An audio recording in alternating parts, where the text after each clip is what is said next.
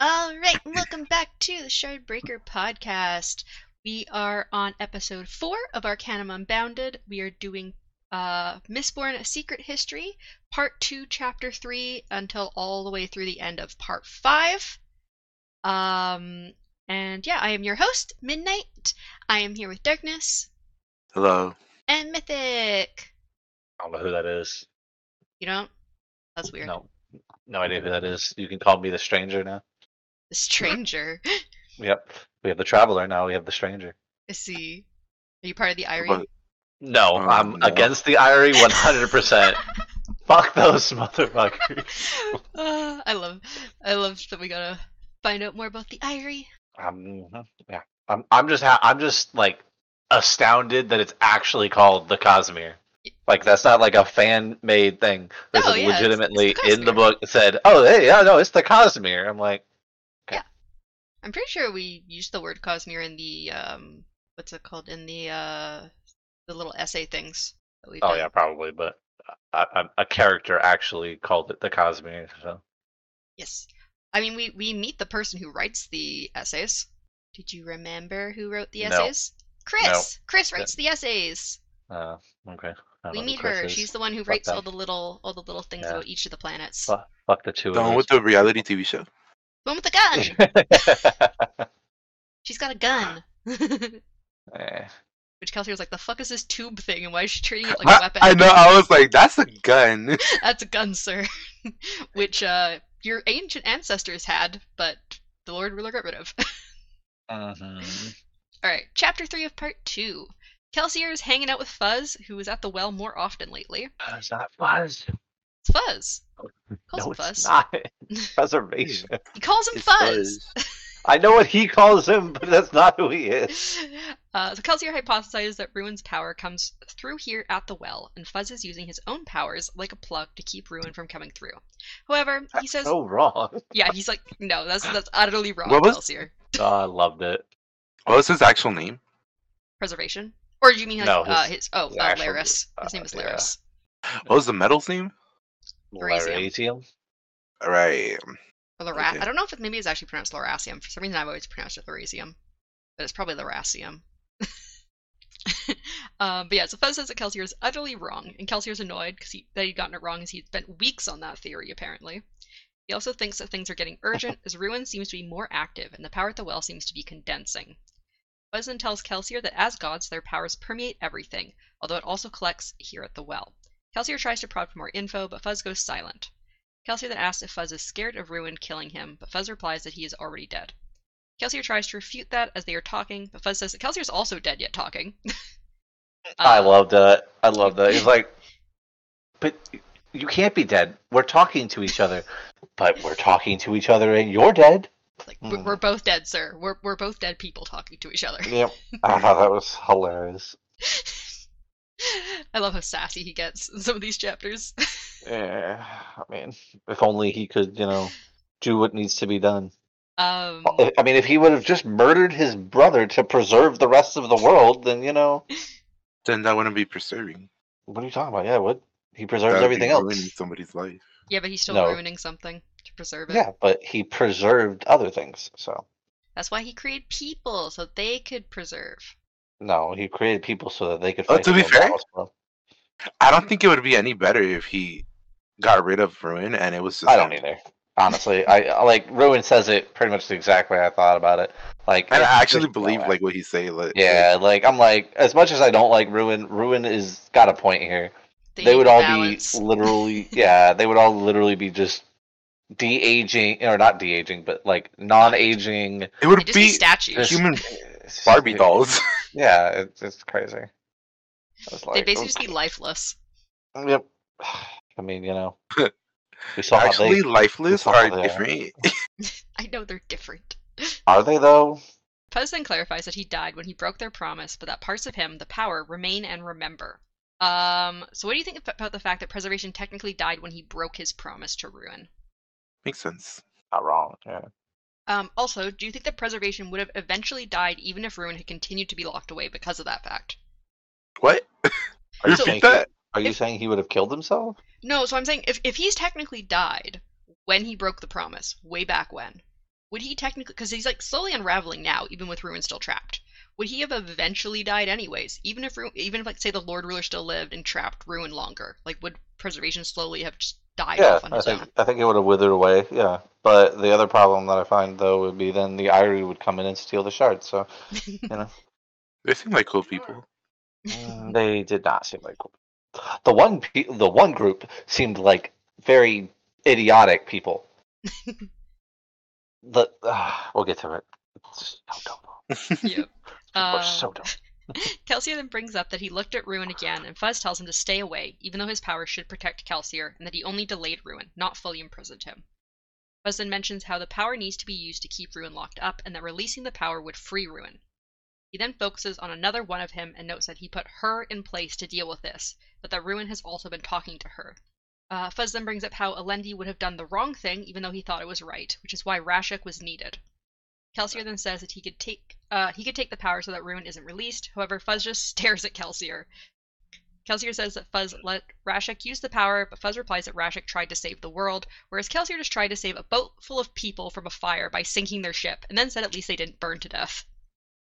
Fuzz also says that Kelsier isn't connected enough to him to use the power. So, what do you think of Fuzz's metaphor for Kelsier saving the Skaa from the Lord Ruler? And It's so true though. He's like, "Yeah, you just drowned them instead of letting them burn. Like you didn't help."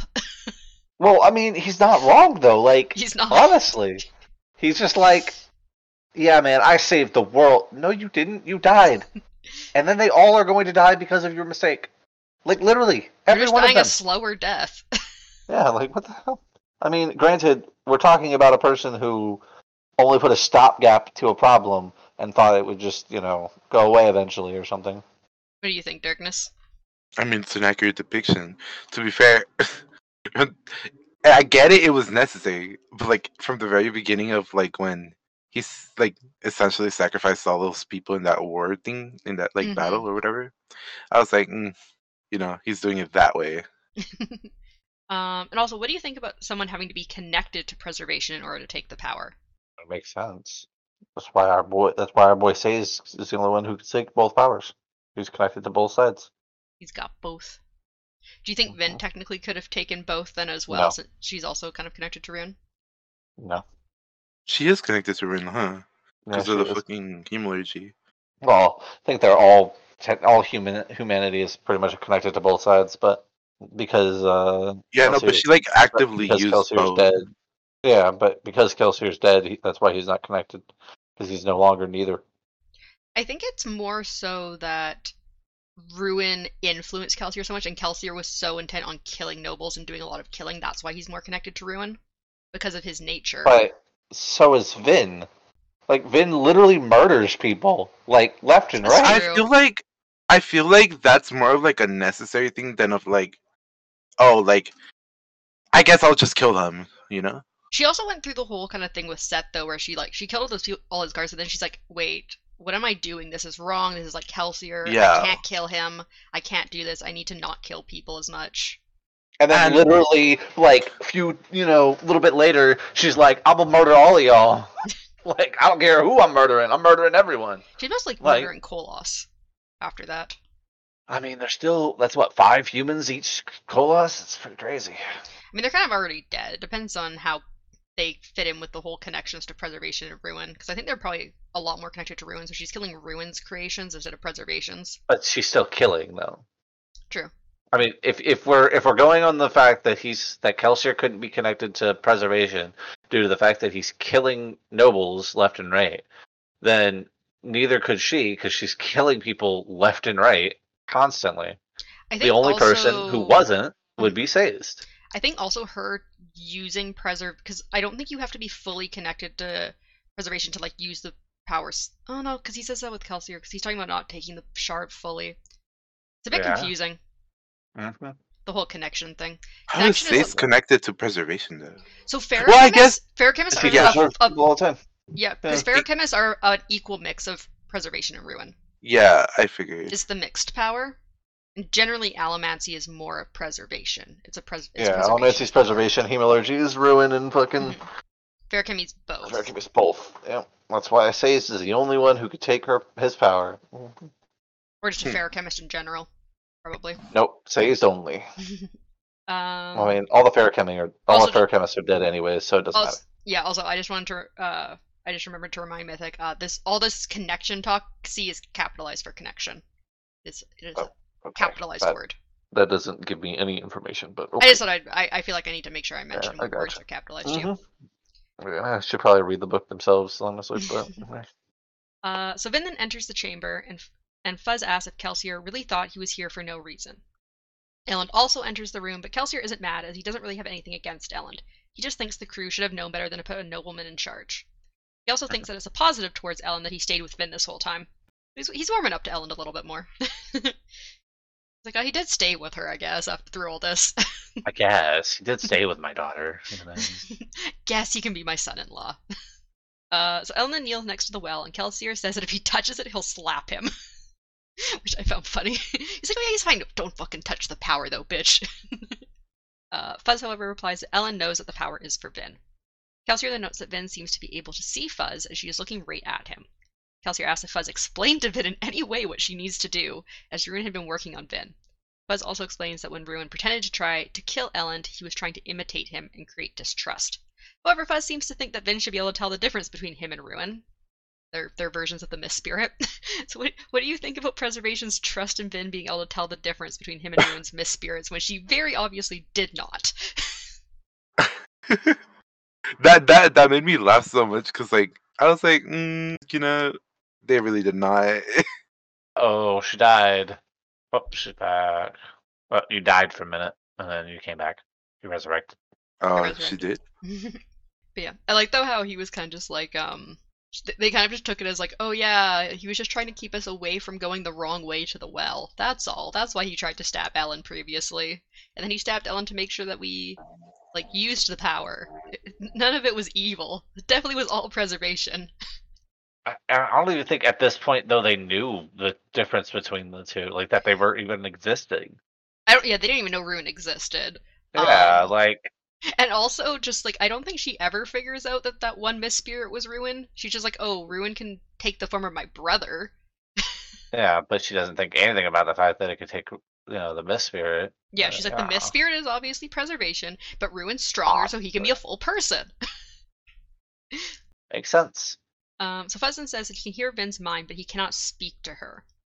Um, so the kind of whole thing is apparently preservation can hear minds, but not speak to you. Ruin can speak to you, but cannot hear your thoughts. Oh, Yeah, They're the same. Yeah, they're they're they're the two sides of one coin. Yeah. Yeah, the two sides of one coin. Uh, so makes sense. Which probably means that Seista's harmony is going to be able to do both. Yeah, no, I I can't wait to meet them in the uh, in the next next one. So I'd that can- rather not. yeah, it's like I can that we hear your thoughts use his and I powers. speak to you. Well, Nothing is to in safe. mind. He sounds very annoying. Nothing mean, is safe. honestly. He's Santa Claus. He knows when you've been naughty or nice. Oh my God! Why did you have to bring it to Christmas? Uh, so Kelsier thinks he needs a plan to get Vin to use the power instead of releasing it, and tells Fuzz to stab Elend so that she'll use the power to save him. However, Fuzz says he can't do that. He can't act like Ruin. Good Kelsier, plan though. Insists, and Bud causes the knife to appear, looking at it and calling it old friend. He reluctantly raises the knife, but then looks pained and says he can't do it. Kelsier apologizes to Elend and then takes Fuzz's hand and uses the knife to slash Elend across the stomach. He feels Told you. horrible. Yep. he feels I horrible. told you he was gonna do it. he feels horrible knowing what this will do to Vin as she falls down next to him weeping. Kelsier was sure she would save Elend though, since he knows that she loves him. Yeah. What did you think of Kelsey? Little being the did one you to know. technically stab Elend? I was right. That's all I thought of when it happened. I was like, ah, I was right. What did you think, Darkness? I like the little interactions right before it happens. He's like, stab him. He's like, I can't do it. Stab him. But, but, I can't. It's like the knife out, and I imagine you know when like I I don't know why he took the knife out if he wasn't gonna do it. To be honest. I think he wanted to. I think he knew that, because he says afterwards, like, like, you were right to do that. That was a good plan, basically. It's a good plan. Just you know, I just physically can't force myself to I'm do this. useless. Uh, bullshit. He can't. Uh, that, that's so dumb. You're a god. Who cares? well, to be fair, if your like whole domain is a specific thing, you don't want to go against it. Meh. I feel like he's just being a baby. He is a baby. A big baby. He's a dying baby. Oh no. No, he's a dead baby. He's, yeah, he's, he's a already dead dead. Yeah. He's not dying. He's dead. yeah, that's true. He's dead already. He's dead, but also dying at the same time. Okay. Living Uh, in between. Yeah. So Kelsier wonders if Vin will be able to see him when she enters the well, or if her using the power will Nope. release him. He then sees Ruin's power pressing against its confines, spider like legs reaching out, and one with a human like puppet on the end. He can I loved the fucking imagery Spider. of this. Yeah. Uh, so he can hear it whispering to Vin. Vin enters the well, and Kelsier hears Ruin telling her not to save Elend. Kelsier screams for Vin to, not to listen, but his voice is drowned out by the roar of the power. Uh, so what do you think about Ruin's power looking almost spider-like, and that his vessel is almost just like a puppet of it at this point? Apparently, Ruin is Lolth. That's scary. Just uses just as like a little doll. It's like of of his old his old body, just like on the end of it. Um, No. So Vin, sorry. I said no. I'm not gonna imagine that. Uh, Vin, however, did the most selfless thing and released the power, dooming them all. The power created a spear and ripped through reality, releasing Ruin, and Ruin rushes free into the world. And then we have a short chapter, chapter 4 of part 2. Kelsier sits on the edge of the empty well, no longer trapped in it. He watches as Vin cries over Elend as he slowly dies. He then sees Fuzz approach the two and say that he can preserve him. Kelsier spins and watches as Fuzz leads Vin over to the small bead of metal that is laying on the floor. Vin Mhm. feeds the bead of metal to Elend and washes it down with a vial of metals. Elend's body glows with power and he begins to burn pewter to heal. Kelsier compliments Fuzz on helping Elend, and Fuzz replies that although stabbing Elend was painful, perhaps it was the right thing to do. Kelsier mentions that Ruin is now. Perhaps it was. Mhm. Not it was. Perhaps it was. He's Kelsier, still questioning. yeah, still a little bit. He's like, it hurts me, but it, was, it was, it was possibly right. Maybe. I don't know. I'm confused and crazy and I'm a child. Uh, Kelsier then mentions that Ruin is now free, and Fuzz replies that he had a plan. Kelsier tries to joke that Fuzz should ask which is more dangerous to release, him or Ruin. However, Fuzz seriously says that he knows which is more dangerous. But then he jokes that he isn't sure which is more annoying. Kelsier slaps Fuzz on the That part was I liked because it was like because they even like put in there that he smirks a bit too. Yeah. Like he knew it was a joke.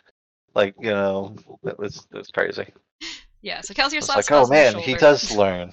Yeah, Kelsier slaps Fuzz on the shoulder and says he wants to get out of this room. Yeah, so did you did you like the growing bond between Fuzz and Kelsier? And they're like kind of joking No. with each other, getting to know each Mhm. other. They're crewmates. Who the fuck do they think they are doing that shit at that when time? when like, he when he stated that he was like, oh, we're gonna be uh, what was it? Uh, we're gonna be a crew or something like Mhm. that. When I was like, oh no, this is gonna go so bad. Oh, we're a crew now, crew. right? Hmm. Have do you even know what happens to the rest of his crew? Like Right? he does not care. I mean, only like half of them die. I'm pretty sure the other half are like more than traumatized. So they're probably a little traumatized, but they're fine. Uh, so yeah, so then we start part three called Spirit, uh, chapter one. I was like when I when I when I read that I was like Elantris. right, Raoden, he's back. Mm-hmm. I wish. uh, Kelsier finds himself craving something to drink, even though when he was alive he often didn't want uh, to drink as he wanted to stay in control of his situation. He makes his way out of the cavern and into the Lord Ruler's palace, and then into the streets of Luthadel. He wanders the streets for a whole day and notices the Koloss army outside the walls that for some reason isn't killing anyone. Kelsier eventually goes to try to find his friends, which takes a while without Ruin's pulses to guide him. They seem to be holding a funeral when he arrives at Keep Venture. Uh, Kelsier notes that Vin is sitting huddled on the steps with Ham next to her. Demoux seems to be holding the service, and he recognizes many of the Skaa around. He also notices a disturbing number of Skaa who used to work as soldiers for the Lord Ruler, he still fucking hates anyone who worked for the Lord Ruler.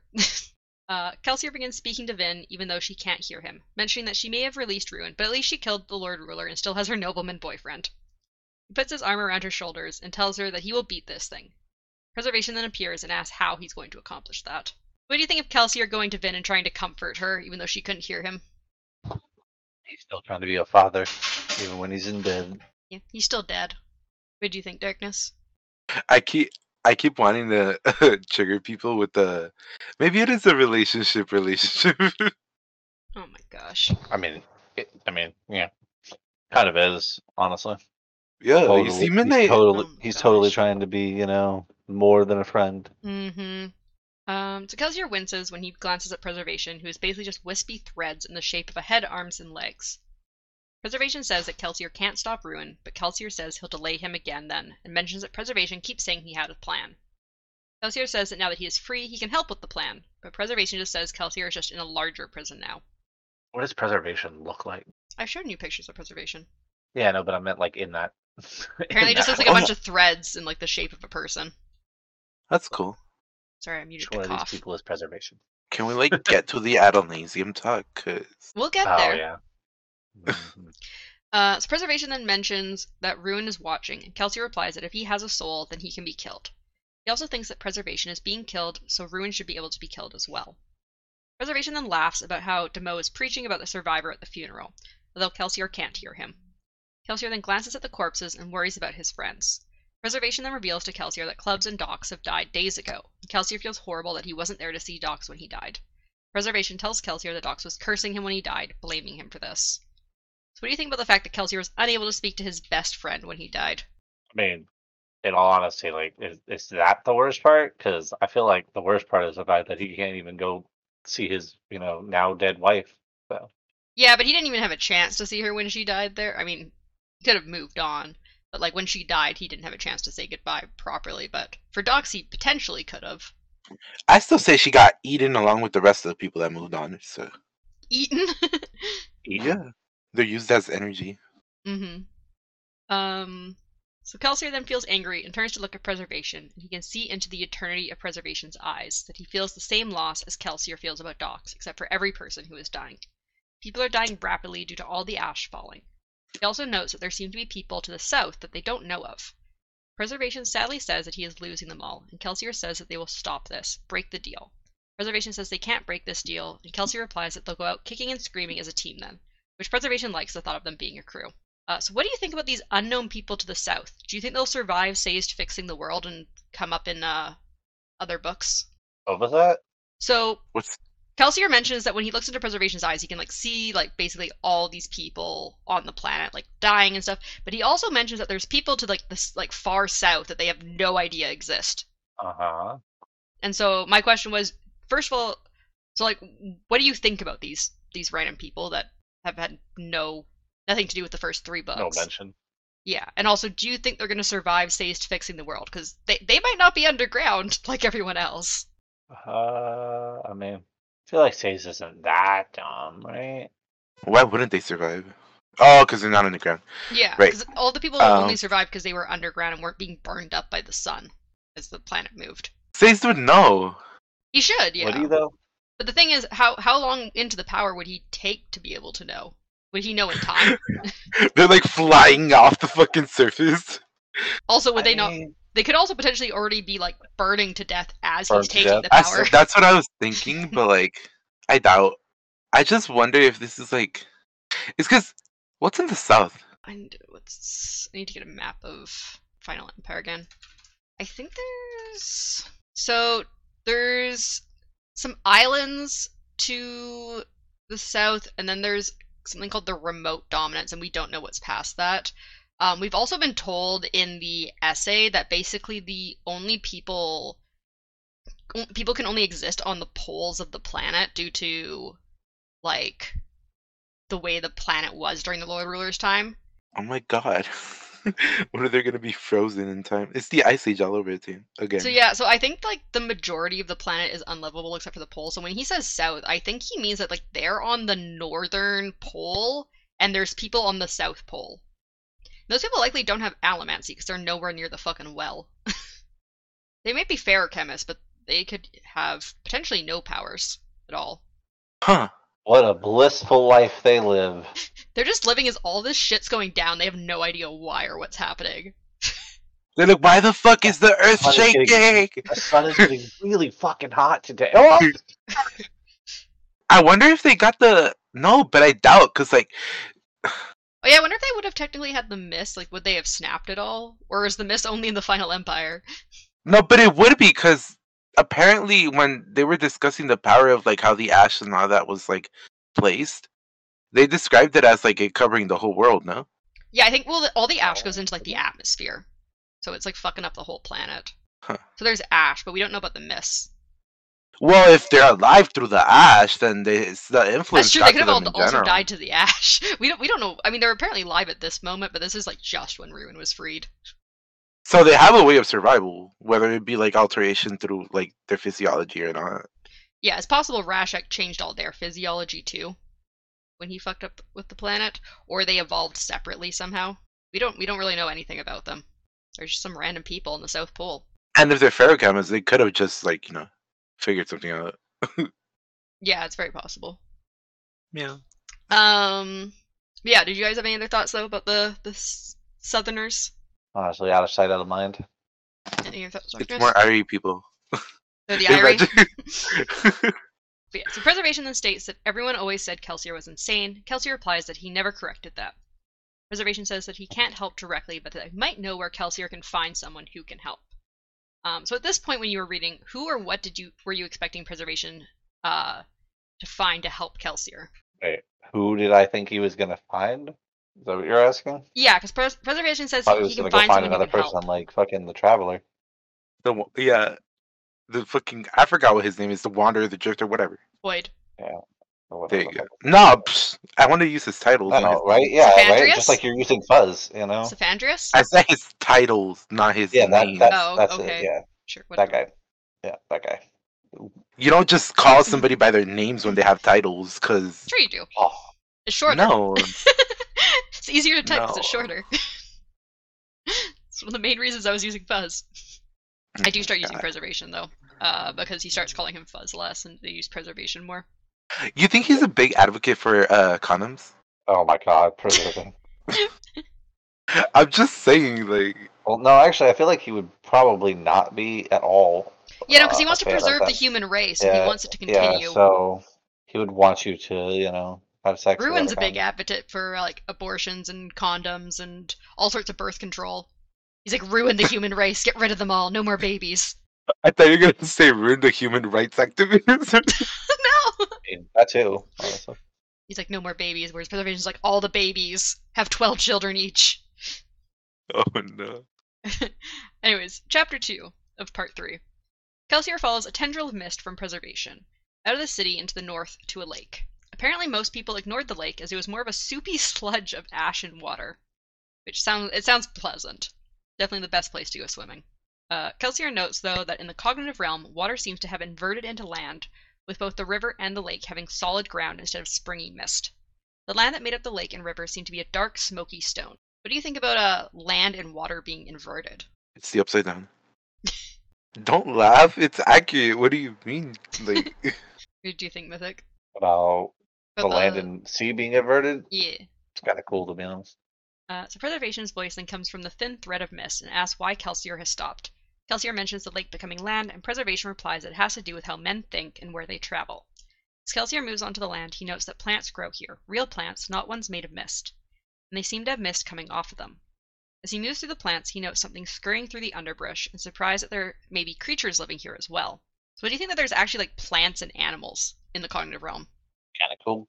well, I mean, I like that he corrects No. himself. Oh, honestly, it's like, oh no, this is like, isn't- this he was- said it wasn't the day, the the dead. It's uh, actually the cognitive realm. hmm yeah, That's what I like.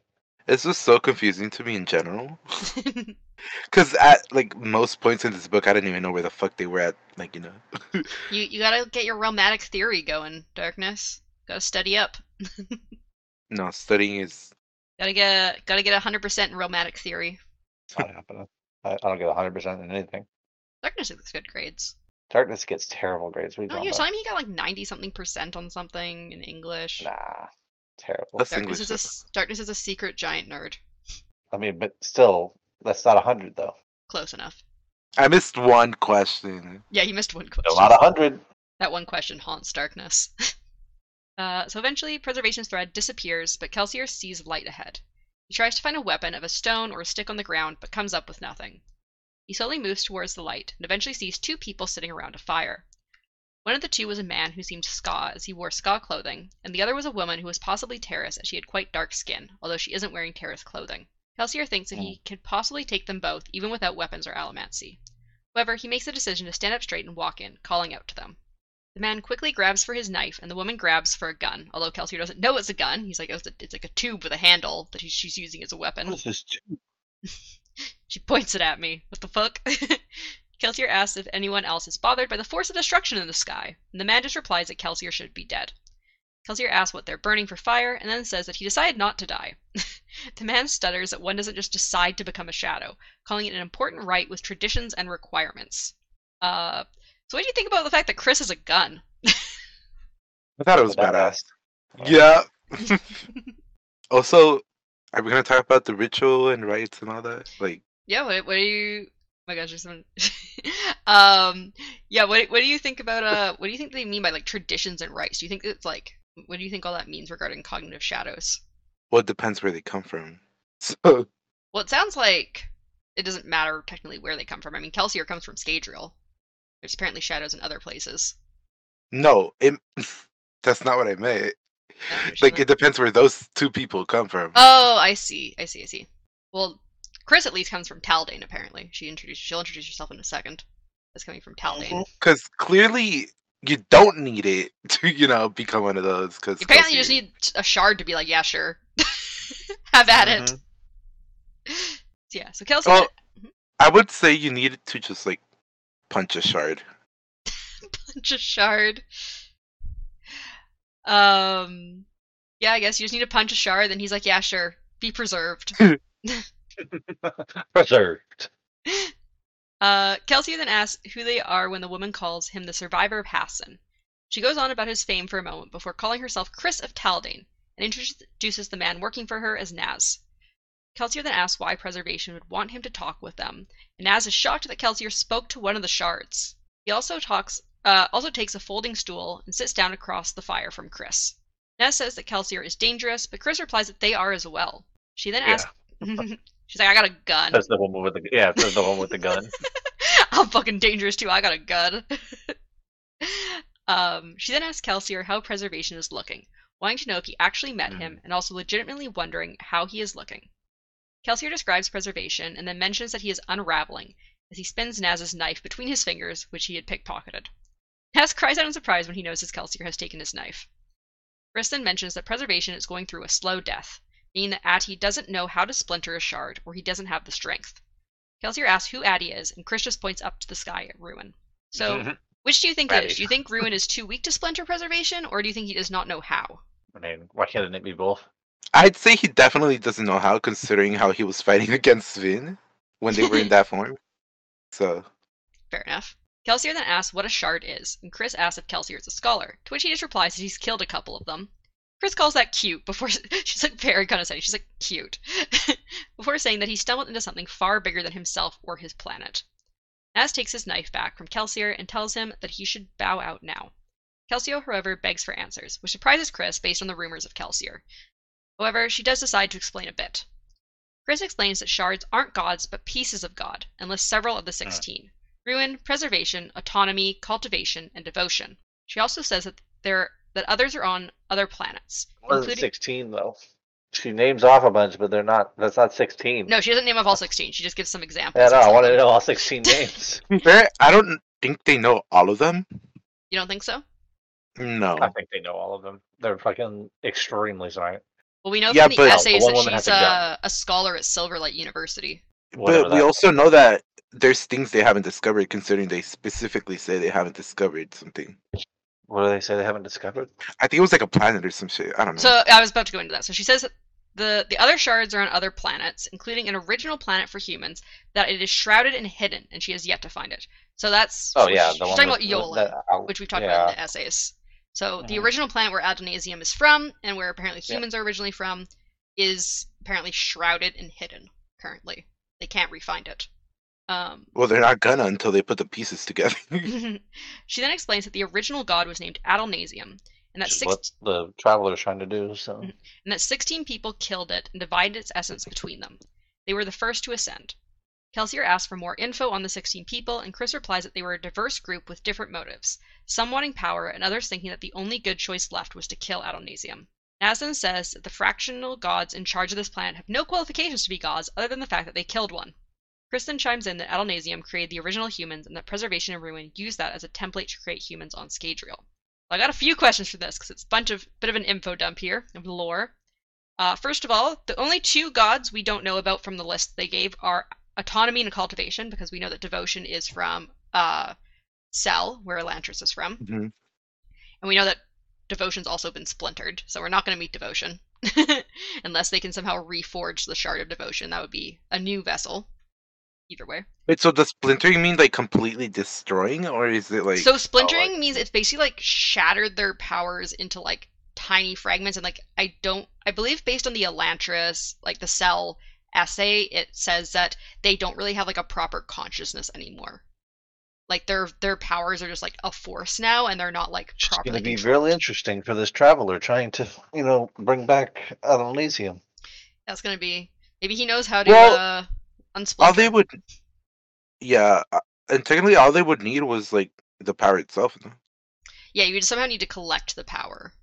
We just don't know how you could do that.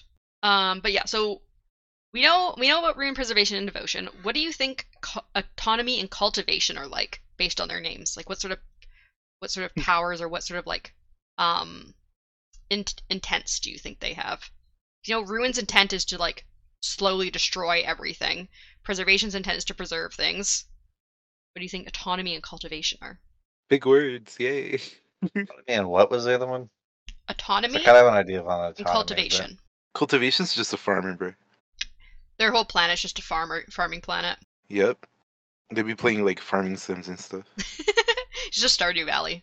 Yeah, Well, I mean, if we're, if we're going by like you know the fact that their names are very you know like related to direct power. to their power, yeah, Mhm. then I mean, autonomy maybe it creates things like beings, you know, maybe not humans. Oh, That's what I was gonna say. Uh, cultivation kinda in my head is like a Grim Reaper. Yeah cultivates the. Uh, Mm. It's a farmer Grim Reaper. I mean, well, hey, to be fair, they both both have sides. thighs. Yep. Mythic. Yeah. uh-huh. Uh, cultivation, though. I mean, you- it could mean a lot of things, in all honesty, because you Mm-hmm. could cultivate your like your. but if your it's like like life creation, then you want to cultivate that life because you're the opposite. Well, I mean, uh, that's. I mean, it's not stated that they're opposites of each other, though. You it's would not saying think that they're so, on the 'cause- same planet or anything. These are just two two random Yeah. names. They could be on completely different planets. They could be lone That's shards true. on their own planet. Like, um, there doesn't have to be more than one. Sh- like, there, not every planet has two shards, and in fact, I think the essays say that it's rarer to have multiple shards on one planet. Like, they weren't supposed to. But you're telling me that like there aren't like more opposites than gods. There might be. There might be an opposite. It doesn't. It doesn't mean that, that autonomy and cultivation are opposites, though. They could have different opposites. But what if I want them to be? They could be. I'm just saying that they don't have to be. I wonder if all of them have like, like if you could, if all of the gods have like a medal, like you know, like uh, they have I say atium would- and it would be less of a metal and more of like a object in general because they would need like a physical manifestation because we know it may, it may a god is made up of three things right hmm They're basically a solid, liquid, and gas. uh, and they're also they're also a um they're they're, they're uh they have their spiritual self. Annoying. Their they have their vessel. They have their physical self. The body. The cognitive self is like the vessel's mind. if you made an atium sword, it'd be so cool. what would be the point of that though I don't know, but I mean, we don't know the properties of atium. Maybe it's really fucking strong. that's true to be a body of like or a a god Vorasium yeah. sword. You know? Yeah, I mean, those, I would think those metals are that, both but- uh, rare enough that no one's thought to try and make anything out of them. Imagine just just, like- the power. imagine just like licking the sword mid battle or just you know, in general, like what just if nibbling on it. yeah, I mean, just having it as a feruchemist would be pretty good though. That's It's true. Made of the metal, so you could use it as your vessel or whatever. that's Yes. yeah That is very true. Oh my! I just thought I was like, imagine, imagine a, a uh, an inquisitor like a he, someone with hemalurgy. They have the sword stuck through them, and they just like stab people by like body slamming them. they just you just have the sword sticking through you through your front, and you just like like just like fall on top of people to stab them and kill them. just like Oh, wiggle your hips to like slice Cultivation people. sounds a lot like plant life to me. You know, like cultivating, kind of like a farmer kind of thing like Mhm. we were talking about. But just in general, like I feel like we're gonna have like a whole planet of just like plant life creatures. That'd be pretty cool. And then I don't remember what the other name of the other Oh person it's gonna be a planet of furries. What was she said it and then I Autonomy. autonomy. I don't know what his planet would have or their planet would have. So Obviously gonna be machines, not I mean, you know, because that's one of the things that came up to me. So like yeah. maybe Do you think Like, any it's- of the gods that Khriss listed are from her planet? Yeah, probably one of them at least. do we know the place where she comes from? Yes, comes from She said it. No, but like, do we know of it? Uh, the next story we're doing Oh, is Yeah, on I her think planet. it's whatever the Taldain. fuck it's called. Yeah, Mm. Yes. she was a scholar of Stormlight or whatever the Stormlight Silverlight. Archives. Silverlight, that's what it was. The Silverlight Academy University. That's it. Stormlight Archive is a different book series. Yeah, I, whatever. I, I that's the only thing I think of. Silverlight, Stormlight, same difference. They're pretty close. both have light, both start with an S. yeah. Yeah, I, w- I wasn't gonna ask though about magic systems because like I think it's impossible to guess just because like who would think that preservation and ruin have metal based magic like yeah. it, they, they don't fully correlate like the the intent behind the powers makes sense but like how it manifests like there's no way to guess. Um, I mean, what other types of powers could there be though?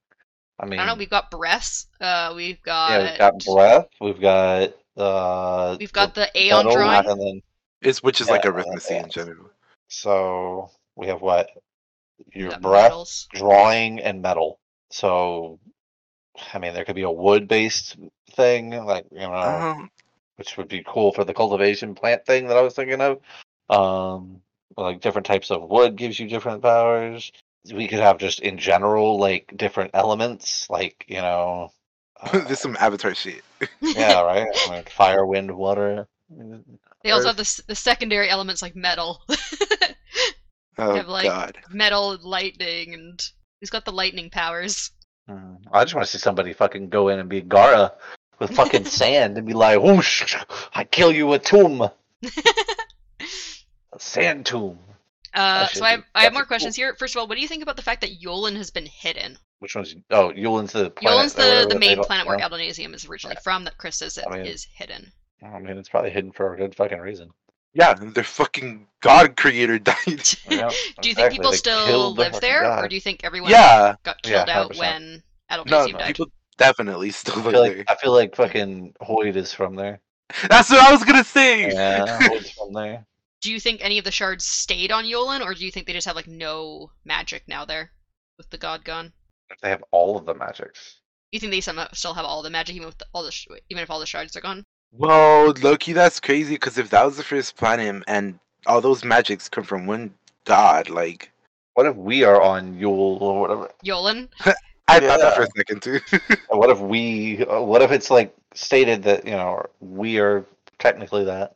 That would be very uh, sad. so Ear- Well, we Earth is no def- Earth is definitely not a canon thing. Brandon has confirmed that, but Yolen is very much Earth-like it, in size, gravity, plant life, animal life. Oh, is it's basically, an Earth, Earth, equivalent. not It's basically an Earth Yeah, equivalent, but uh-huh. Earth doesn't actually exist. It's like the technology and people would probably be nothing like Earth. Like obviously none of the history from Earth is the same, but the actual planet is basically the same, I believe.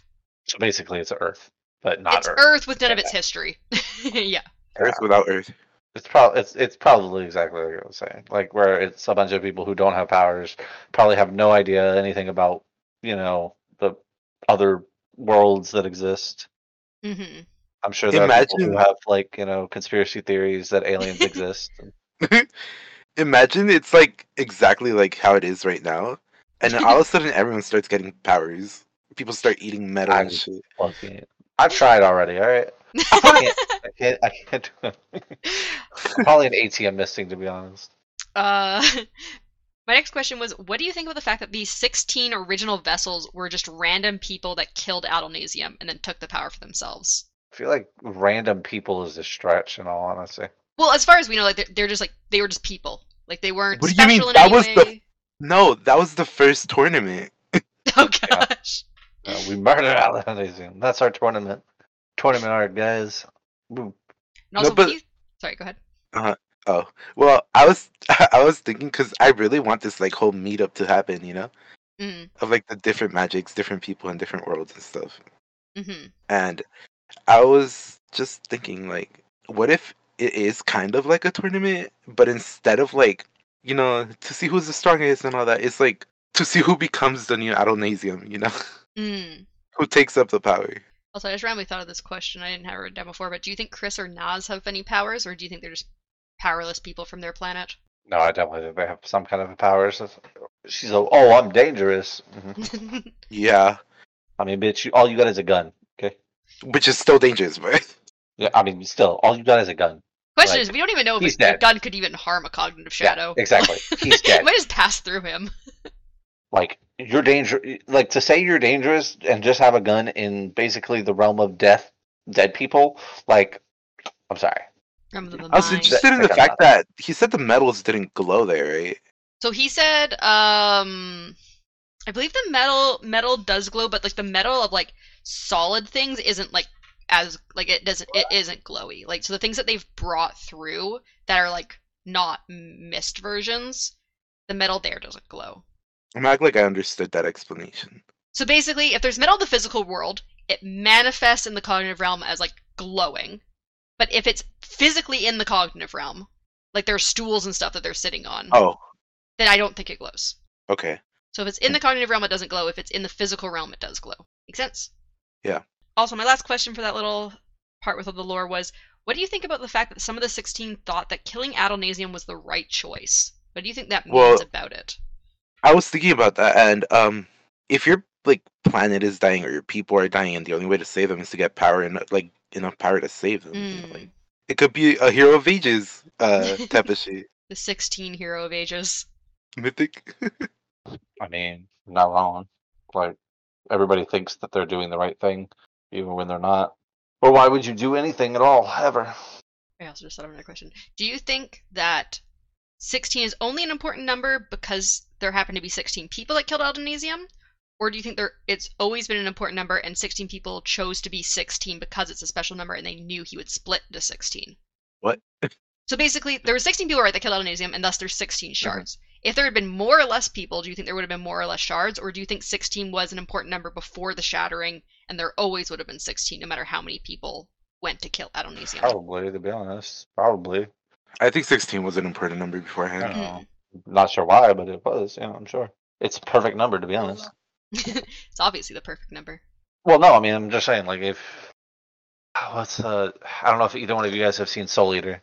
Um, I have, but yeah. in Soul Eater, okay, so in Soul Eater, uh, De- the kid or whatever, Death Mhm. Kid or whatever, uh, makes the comment that eight is the perfect number because no matter which way you slice it, it's always even. It's It's always perfect. Yeah. Yeah, and so 16 is just doubling that. So I would, I mean, there's probably eight great powers and eight lesser powers, and some, you know, or eight You high think maybe there's gods like and eight eight like pairs kind of things? I know you guys were talking about earlier, Yeah, but maybe there's others probably. that are like opposites of each other, kind of like preservation and ruin are opposites. I mean, that would be pretty cool, honestly. Yeah, eight is just a perfect number. So uh, so Kelsier then mentions that Ruin used to be a person, and Khriss replies that the power distorts people. She also mentions how the previous deaths of the other shards were spectacular events where the god was shattered and their power dispersed. This death of preservation is more like a slow strangulation, and that seeing in person should be very instructive. Kelsier says he's going to stop it, but Khriss replies that she doesn't even know how to do that, and that they can't even reach the physical realm. Nazh bringing up that Kelsier destroyed their way into the physical realm. Kelsier then brings up the Drifter and how he got through the well and took a bit of metal. Khriss says damn and says they need to leave. Kelsier tries Yep. to prote- protest, but Khriss replies that they need to watch the planet die from a distance, not up close. She also mentions the Irie, which she pronounced slightly off apparently. I think she pronounces it e- Erie or something. yep, that's how they pronounce it in the thing. Eerie. The Yeah. Eerie. Yeah. But I think he corrects like later Irie and says it's the Irie. I think Irie's way better.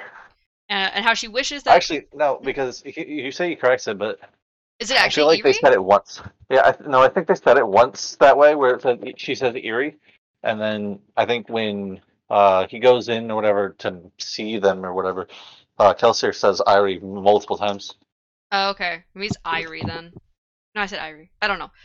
She they, they mentioned that she specifically says it weird, and then when preservation says it later, Kelsier says, "Oh, he said it slightly Yep. differently."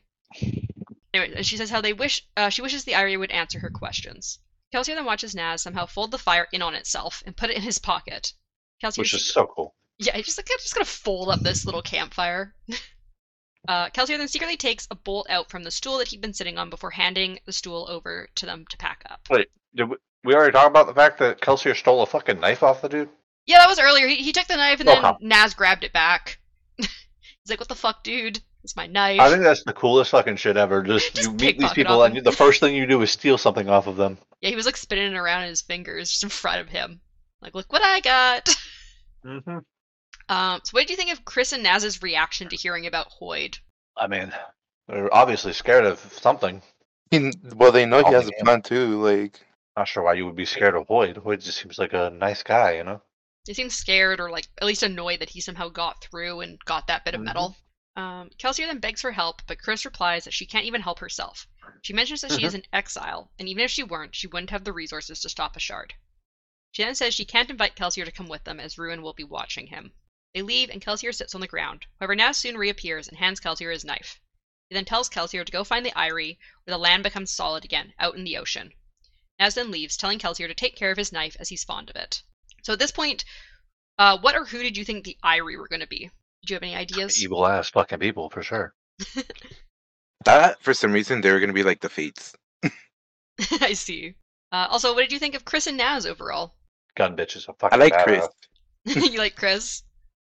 Yeah, fucking gun gun bitch badass. Holy shit. Um, I think I might have mentioned this in the past when we first started the essays, but Khriss is also the one who writes all of the Ars Arcanum at the back of the books. She's she's basically like the main scholar of the Cosmere, so she writes all the little planet essays and she writes all the Ars Arcanum stuff. So like sometimes in the Ars Arcanum, I think it's you get a little bit more of it in the later books than the earlier books that he wrote, but there's like kind of like speculation stuff, and it's like I think this does this, or I think this should be doing this, but we're not sure yet. Um, and Nazh, um, I don't know if it was in any of the Mistborn books, but I know I think in some of the Stormlight books, you'll sometimes see um a little a little name at the bottom of some of the maps that says Nazh, and so Nazh is one. He basically does a bunch of cartography, so he does a bunch of the maps and stuff for Khriss. He's like her assistant. fucking cool as shit.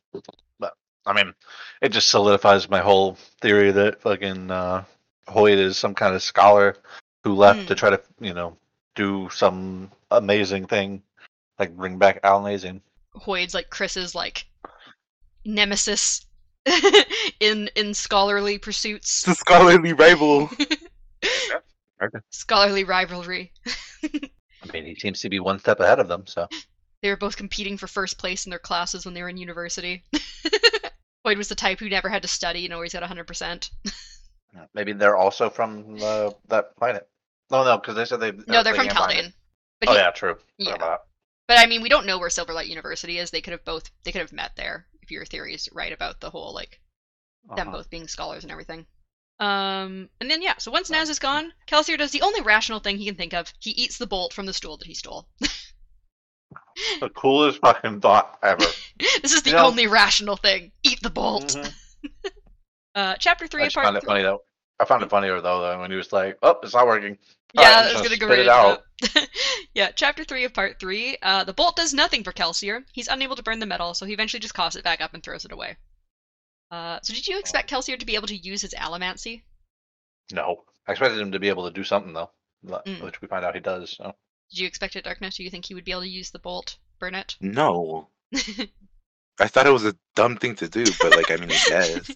I mean, if you're used to being a mistborn, it seems smart. It's like, oh yeah, metal. This is, I eat this.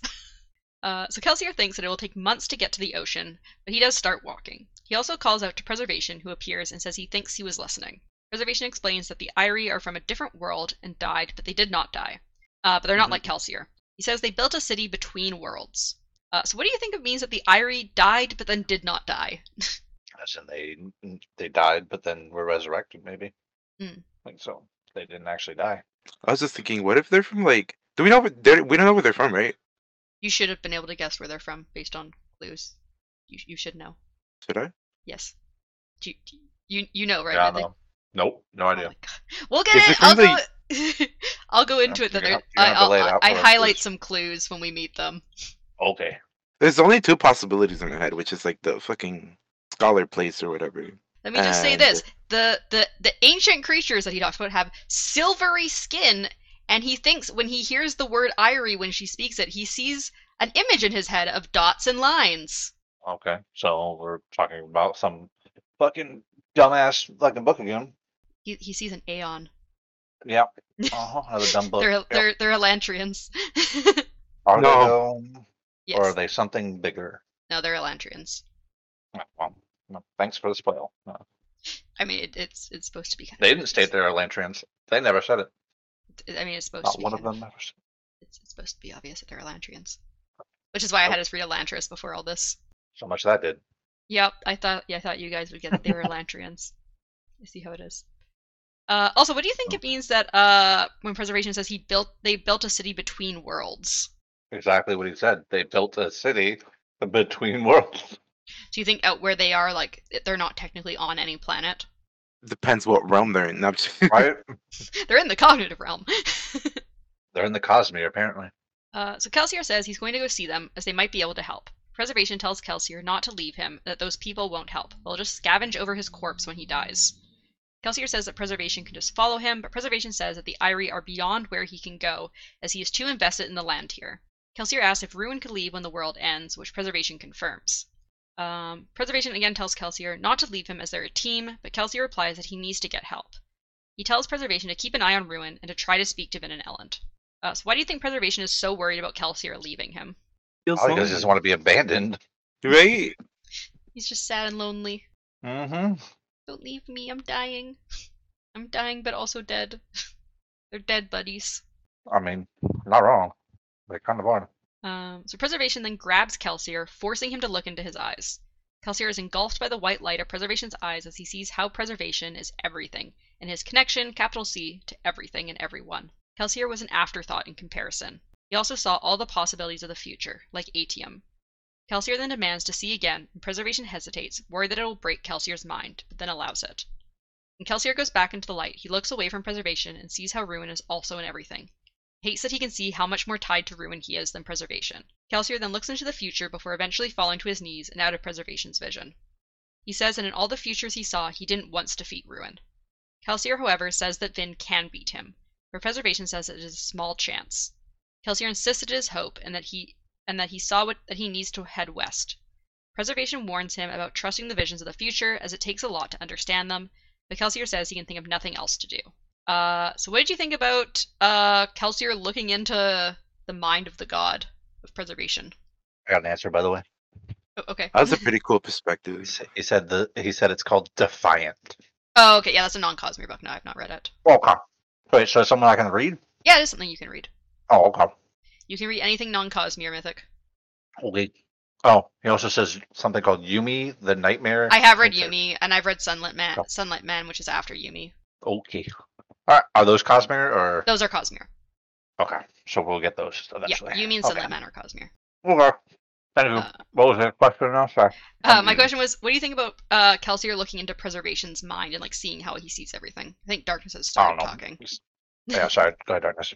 Finished. That was literally just an interesting perspective. Okay. Like The god, like being able to, like you know, sense and be and giving that perspective to Immortal in general. Mhm. Yeah, I thought it was pretty cool though. And then when he's like, "I want to put me back, put me back in," Preservation's was like, Wait, like- what? man's addi- man's addicted. Holy shit! He's like, are, are you are you okay? It might like completely break your mind, dude. He's like, no, no, do My it. mind was broken already. He's like, just do it. Kelsier wishes he was a god. uh, so Kelsier also says that Preservation needs to try to get through to Vin, or maybe Sazed, as he can't get through to Vin. Preservation then mentions that Ruin is trying to break Sazed. Kelsier says to try to get through to them anyways, and that he isn't going to ask for help from the Ire, but rob them. Which is very Kelsier. Uh-huh. Uh-huh. It's like, no, no, I'm not going to ask for help. I'm going to take something from them. Mhm. And then we get Part 4 Journey. Chapter 1. Kelsier runs alongside a river, out of the Luthadel region. He thinks that he is sure that Vin can defeat Ruin, as sure as he is that he can't. He also thinks that the Ire have something dangerous that he can use against Ruin, although he isn't sure exactly what. As he runs, he thinks that he wishes he had pewter, but at the same time, his body doesn't grow tired unless he thought too hard about the fact that he should be tired. And Kelsier was very good at lying to himself.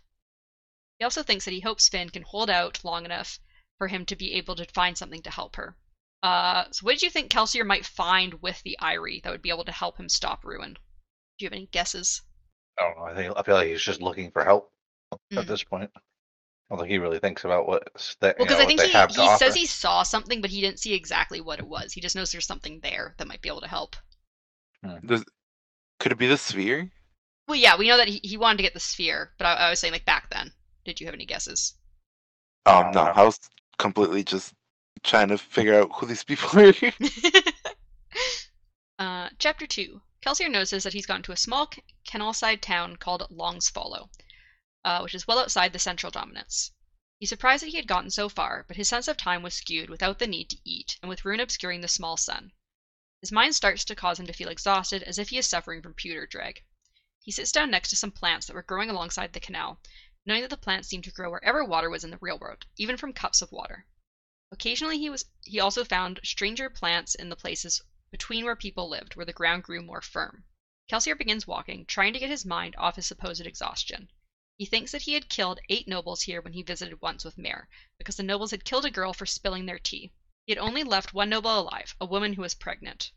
He also thinks that after they left, inquisitors had come and tortured and killed many people they had known to try to figure out who killed the nobles.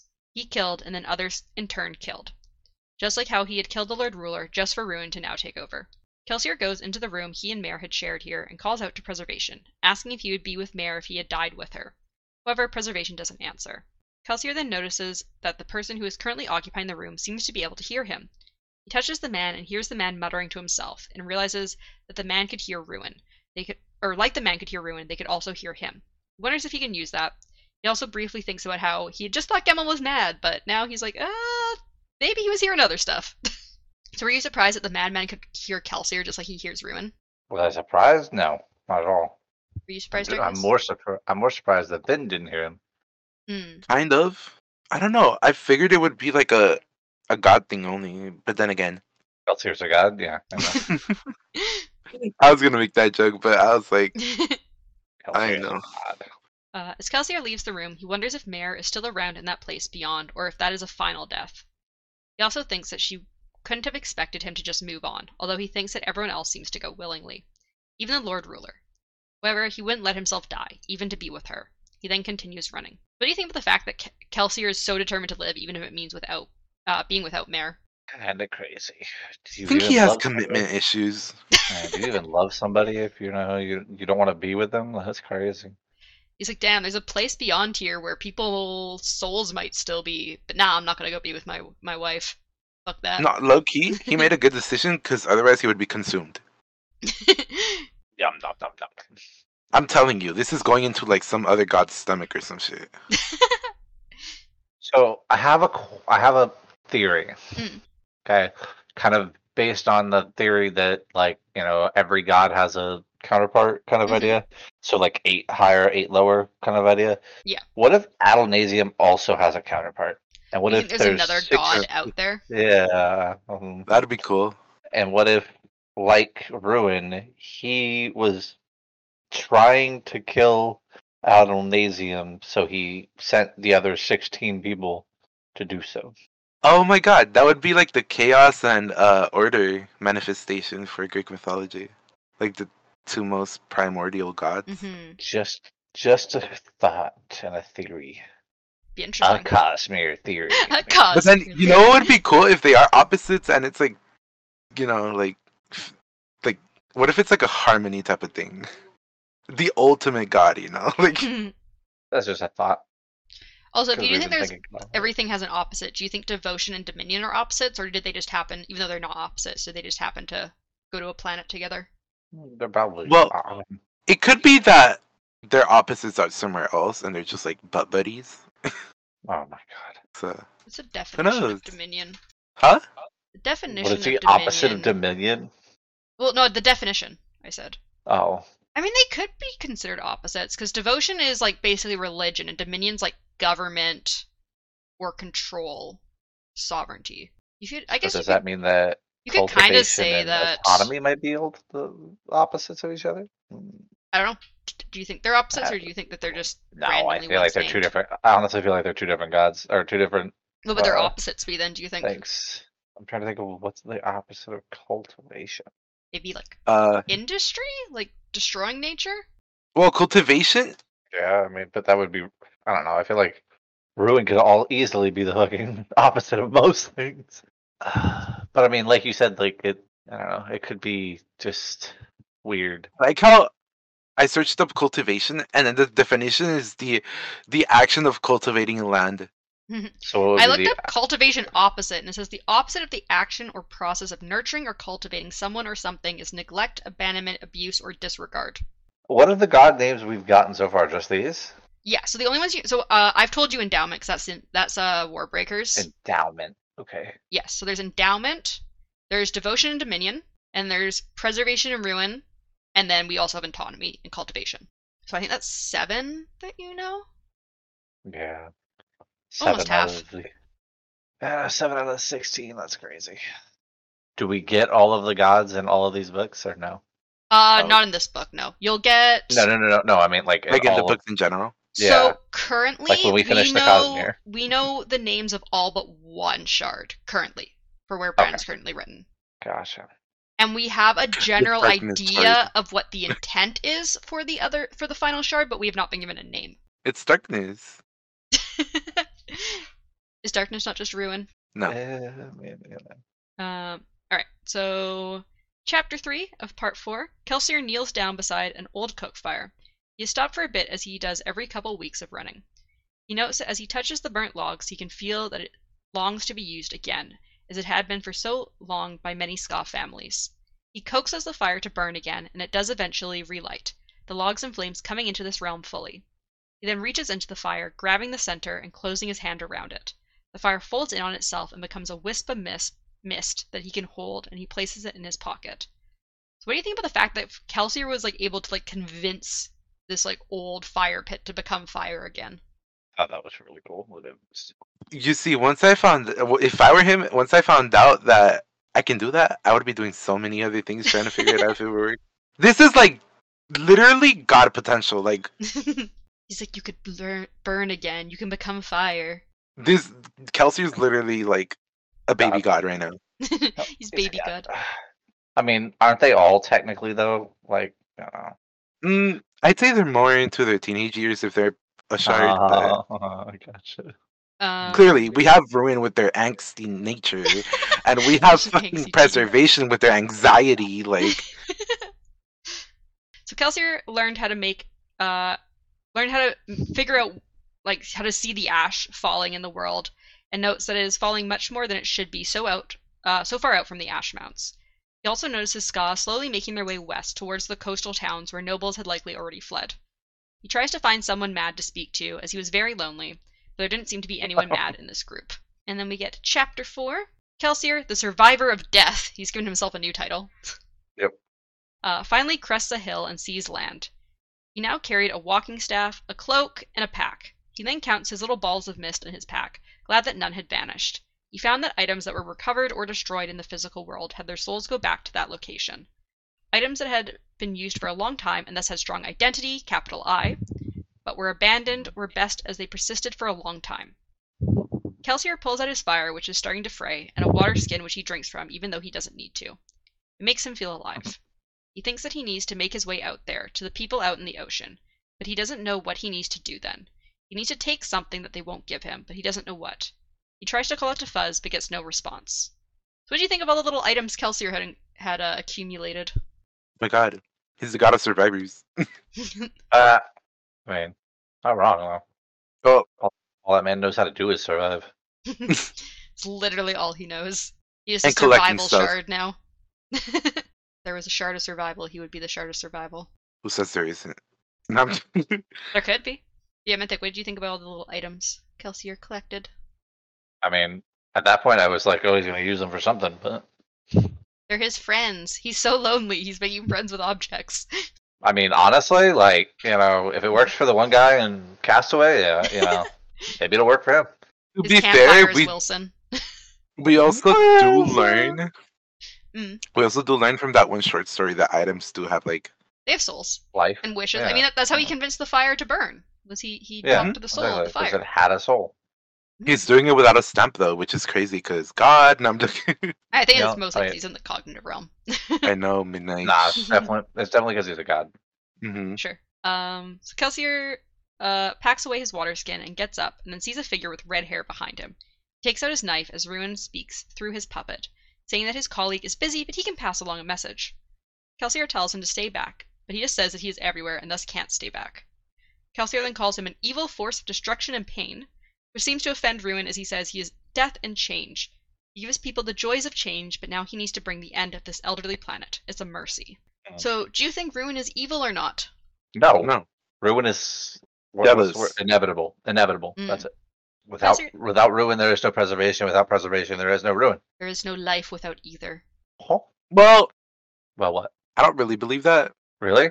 You don't believe that? So you think that there could be life without without ru- you know death or Well, yeah, because without- Ruin literally gave us an example of like how it would be. Well, he says like people basically like wouldn't be able to do anything or think for themselves without him. 'cause he's, he says he's basically changed. There's they're still living though, Are which they? is just in a preserved state. Uh, is that really? They may not though? feel like they're living because they're not feeling because they're frozen, but they're still alive. Uh, I Or mean, I feel like that's not really living. So Exactly what I just said. It's like being in a coma. Are you really alive if you're like on life support?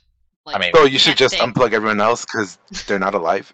yes, anyways. I don't you think should that's how it un- works. you should just unplug yourself because Mm, I'm in a coma. Might as well. yeah, Beep. just bloop. Uh, so Kelsier then tells Ruin to tell Fuzz to ram something long and sharp up Ruin's backside. Which just makes Ruin laugh, as preservation can't hurt him. Uh, he says if preservation had what he wanted, no one else would think or live or age. He also calls killing preservation a mercy. Uh, he then also tries to convince Kelsier that the end is near and that if he leaves, he won't be able to greet his friends as they die. But Kelsier thinks this is just a ruse. Just like preservation, Ruin can't go out to where the Ire are. Kelsier packs up his fire and begins to head down the hill toward the land ocean. Ruin calls out, saying that the people in the fortress won't be able to help him, and that once he is free of this world, he will go make sure that they meet their end as well. Ruin tells Kelsier that he will kill Vin, kill all of them, while Kelsier is gone. He also thanks Kelsier for all he has done for him. Kelsier walks away from Ruin onto the ocean continent and thinks that although the words are probably lies, they still hurt. So, what do you think of Ruin and Kelsier's conversation? I I 100% agree with Kelsier that he's literally just trying to like uh make him not go out there. Yeah, 'cause he's like, why would he even like come out and talk to me and try and convince Yeah. me not to leave if it wasn't like there wasn't actually something out there that I could do? Yeah, like that was one of the things I was like, yeah, that's that that just seems correct in all honesty. Seems to be Yep. Ruin's kind of go-to because he does the same thing to Vin. Yeah. you gonna say something, Darkness? Before y'all li- li- literally got it on point, but I I mean, mean, you were gonna what you were gonna say? Yeah. yeah, but um, he also makes the comment of like, oh, like he would be gloating silently, you know. hmm Yeah, he's like, If he he'd be like, like- wouldn't be talking to me, he'd just be like gloating silently and watching if hmm nothing, if there was nothing I could do. I don't know why they do that so much in so many like things in general. Mm. When they feel like they're in danger, they're like, oh, you shouldn't do this, you know. Yeah. Secret History Part 5 Ire, Chapter 1. Kelsier walks out farther onto the land. He had been hoping that he would be able to see the sun again. The sun seemed to remain with Ruin, leaving the sky empty and black. He strapped his campfire to the top of his walking staff with vines to create a torch. Even more plants grow here, making a whole jungle of brown and red trees and fronds. There are small bits of mist here as well, an ocean of plants, oh, of ocean plants and fish. He even found a massive fish as large as a building. Uh, I just, I just wanted to comment on like how funny it would be to see a walking staff with an entire campfire on top of it. Right. It's just just the best. Um, as he moves farther and farther from his world, he notes a tugging on his soul that he is sure will get stronger the farther he goes. It lets him figure out how far he is, as well as the direction he was traveling. He hiked through the jungle for days until the plants stopped growing as much, and glassy rock formations, uh, ten feet high or taller, dotted the landscape. He also stopped seeing the misty souls of fish, and the tugging on his soul was growing insistent. He was worried he wouldn't be able to reach his goal until he saw a light on the horizon. So, what do you think of the landscape of the cognitive realm way out uh, beyond the like normal habited area? Completely unrelated, but Okay, who are the two gods in uh Elantris? devotion and dominion. And which one's gone? They both are. They've both been shattered, and their powers have kind of like coalesced together in the cognitive realm to become the door. What if those like shattering pieces are the Seons? Uh, they mentioned Seons in the Elantris um essay. They mentioned that Seons are splinters of the powers, but I don't think they're. In, I don't know. Because there's two versions. Yeah, there's also the Skaze. Yes. So that's what they are. I think they partially are, but I don't think they're all of the power. I think they they they are definitely made of devotion and dominion's power, but they're not like all of it. Because apparently Okay. the power is in the cognitive realm, and the Seons and Skaze are in the physical realm. So I think those Uh-huh. were made. They might have been made before the shattering. We're not sure. Well, it depends because it could be like one third of whatever it is they're made of. Yeah, it could be like a s- yeah, like a fraction of their power. They're de- they're definitely made of the power. I mean, it's a Um, good thought though. Now we just got to figure out why they go crazy. well, I when think they it's, when it's the person yeah. Well, Well, I know, I know when, but not why. Well, Yeah, I think it's thing, that's the because the the power is being blocked. Remember, because the reason the Elantrians don't fully transform is because the power is being blocked. Like it's not able to fully get from the cognitive realm to the physical realm to complete their transformation.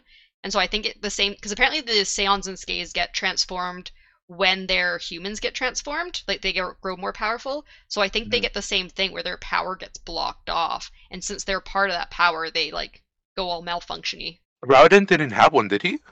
He did, yeah. They It, it went crazy. yeah Did it get Where better? He, he, he thinks about it and he visits it and like this like they kind of hang around where all the Hoed are. So it didn't get better. Uh, it does. It, it did get better. at the After- end yeah yeah.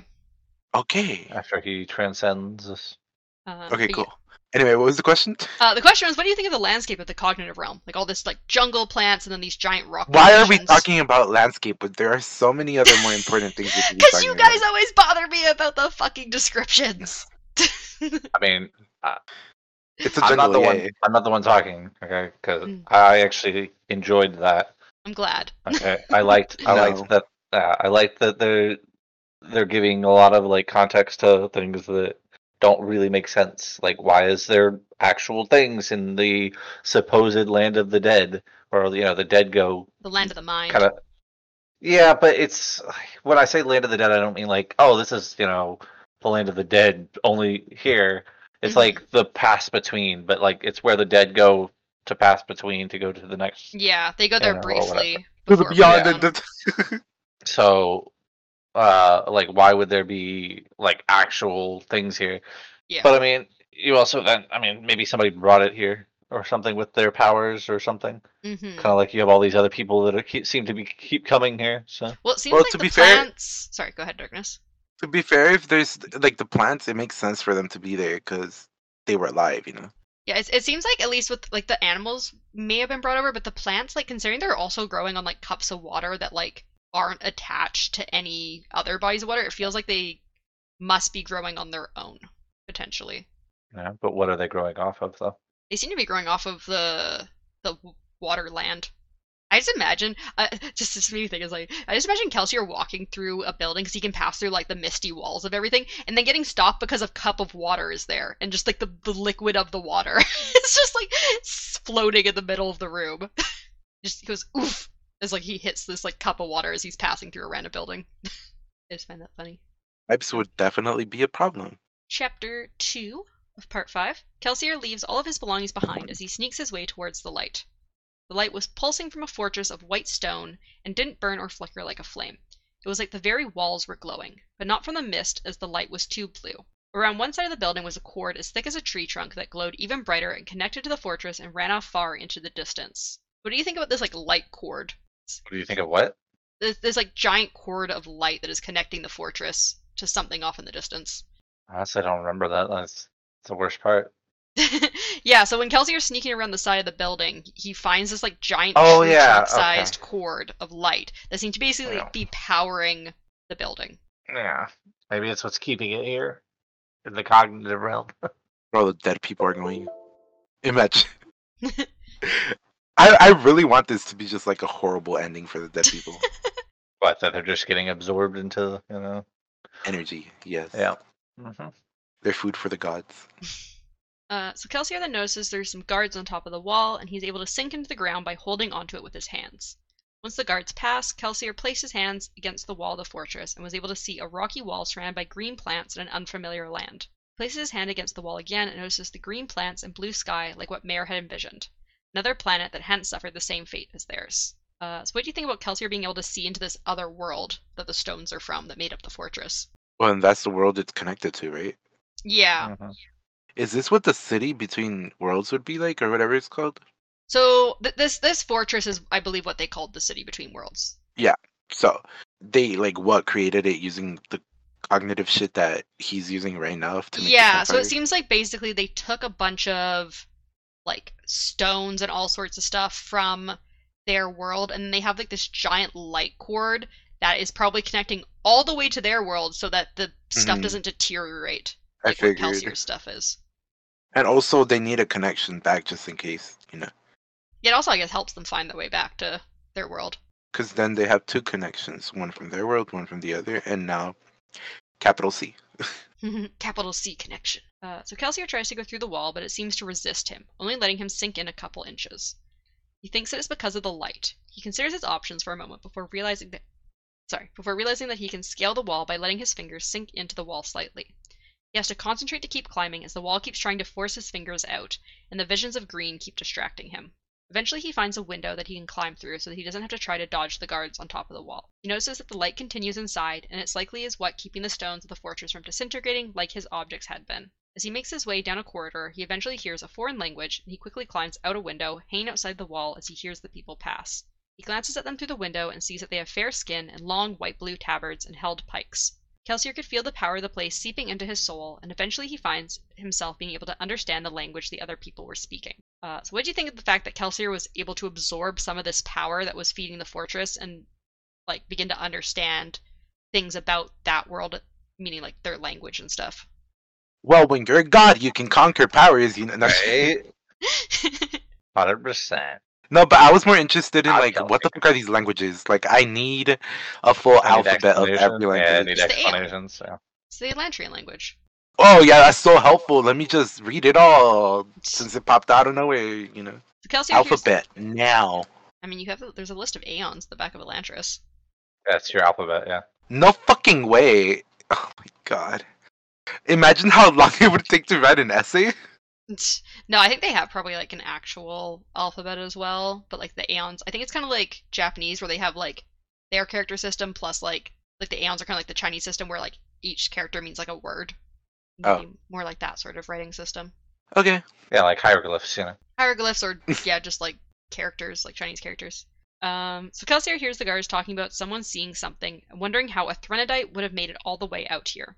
Once the guards had gone through a door, he climbs back into the corridor and begins to follow them, although he keeps a distance as he isn't sure if they can hurt him or not. He follows them through some doors until he peeks into a room where he sees several guards setting up a large device with a yellow gemstone in the center, with a lattice of gold holding it in place. Uh, so first of all, do you think that Kelsier can be hurt? 'Cause he's like, I don't know if I can be hurt by these guards or not. Yes. I wonder if they could be hurt by like weapons made out of the same, you know. Made of something from the cognitive realm. Mm-hmm. Suddenly, I have a fucking like large machine gun. I made I made this with my mind. I willed it into existence. Oh my god. I would be so invested in trying to like create my own world there. It killed The the the weapon wanted to be alive again, so I brought it to this realm. This metal This is wanted why I to have be a forged gun. into a gun. You know, this is why I have a gun and I'm a gun badass. Oh my god, I, I would. You think you could duplicate yourself? I don't know. Because I what want if to I be want to be two I want to be two people. You want to be everywhere like preservation? Yes, Everywhere and actually. nowhere at the I same think time. I kind of, I, yeah, I right? Um, I just don't want to be as crazy as preservation. I want to be a god. I mean, don't we all? Suddenly, what Kelsier calls a creature, but she's like an old woman, enters the room. She has silvery dark skin and glowed like the walls of the fortress. The guards salute her and say that they saw someone trying to sink their fingers into the walls of the fortress, but that it went off into the darkness. The woman says the powers of Threnody wish to join the main stage, and then tells them to engage the device. Kelsier does not think this device will go well for him, and he quickly tries to run off, but the device does nothing to him, luckily, and he hears the guards say that no one from Threnody is nearby. Uh, so what did you think of uh, this device that apparently can detect people from Threnody? Um, Radar. Where's this place that you're mentioning? Uh, so Threnody is another planet, which is another one that we will be reading about in Arcanum Unbounded. okay. Eventually. Uh, you you say eventually, but we literally have one more episode of Mistborn Secret History, and then we're going to be reading the Taldain planet and Threnody on the same episode. So Okay. in, in two episodes. Eventually. in, in two episodes. It'll be next. It, it'll be next year. It's okay. Yeah, technically will be next year. Yeah. It's a metal detector. Imagine. Uh, technically, yeah, that'll be next year. It'll be yeah. next year. It will be. Um, yeah, so Kelsier makes his way back towards the room as one of the guards say that he is sure that his forces on the Threnodite border are correct about there being no shadows around. The woman says that maybe it was something else and to leave the device on just in case. She also says she will go to speak to the rest of the Ire. Kelsier gets the uh, the thought that the word means age and gets an image in his head of four dots and some lines like rivers. The woman heads towards the door Kelsier is hiding behind, and he quickly hides outside a window, thinking that he needs to follow her as she seems important. Uh, so, what do you think about there being other shadows like Kelsier from this place called Threnody? Kind of cool. That's where the the, But the- honestly, the- there's nobody like Kelsier, so I would assume that's where one of the places you can do the ritual thing ceremony, whatever that one person was talking Apparently, about. there's many cognitive shadows at Threnody because he says that there there are none nearby. I mean, there are multiple. There's not just one. whole bunch of just ghost people, shadow people hanging around. I think it'd be cool. um, and this is where I was going to ask the question if you recognized where the woman was from, but apparently you guys didn't recognize her as a Lantrian. Um, so I'm assuming though, it's like one of like from the first Elantrian, you know. you think she's from before New Yeah. Elantris? hmm Do you agree, Mythic, or do you think she's from? yeah. I After. Agree. There's think probably some of the very old. Elantrians that might have escaped before the whole Reod and everything. Kind of makes me wonder if they have if they have their powers. So Well, they are glowing and silvery Glowing, like the yeah. new Elantrians. yeah, but do they have their powers though? If they're glowing and silver, they should have their powers. Mm. But they might not work in. Yeah, we don't know if it'll work out here, but they should still technically That's be what I'm saying. If they have their powers, Oh, okay. I thought you meant like, do they have access to powers at all? But like, no, no. oh, okay, okay. I would assume that if Kelsier went back to his realm, he would have fucking you know his powers. So If he could make it back to the physical realm. I don't hey, know if they can he make could if be they, if able they to. can make it here, if they can make it here, I think he can make it to- back to Oh, his. Well, they're know, not. They're Then- not. They're not cognitive shadows like him. And they're also not missing like what was it a head? I don't even remember. No, he was missing half his face. He got backhanded There to was a death. Remember? spike going Only- through him. only half his face and his spike going through him. But I mean, you know, the Lord Ruler survived all of that. So Wait, god we know do he makes it back others. clearly. Everybody sees him. The Skaa see him. Like They, they you know, they they they see ten soon. midnight. That was the point. Yeah. You, you need to you need to leave. Look, I'm I'm sorry. Um.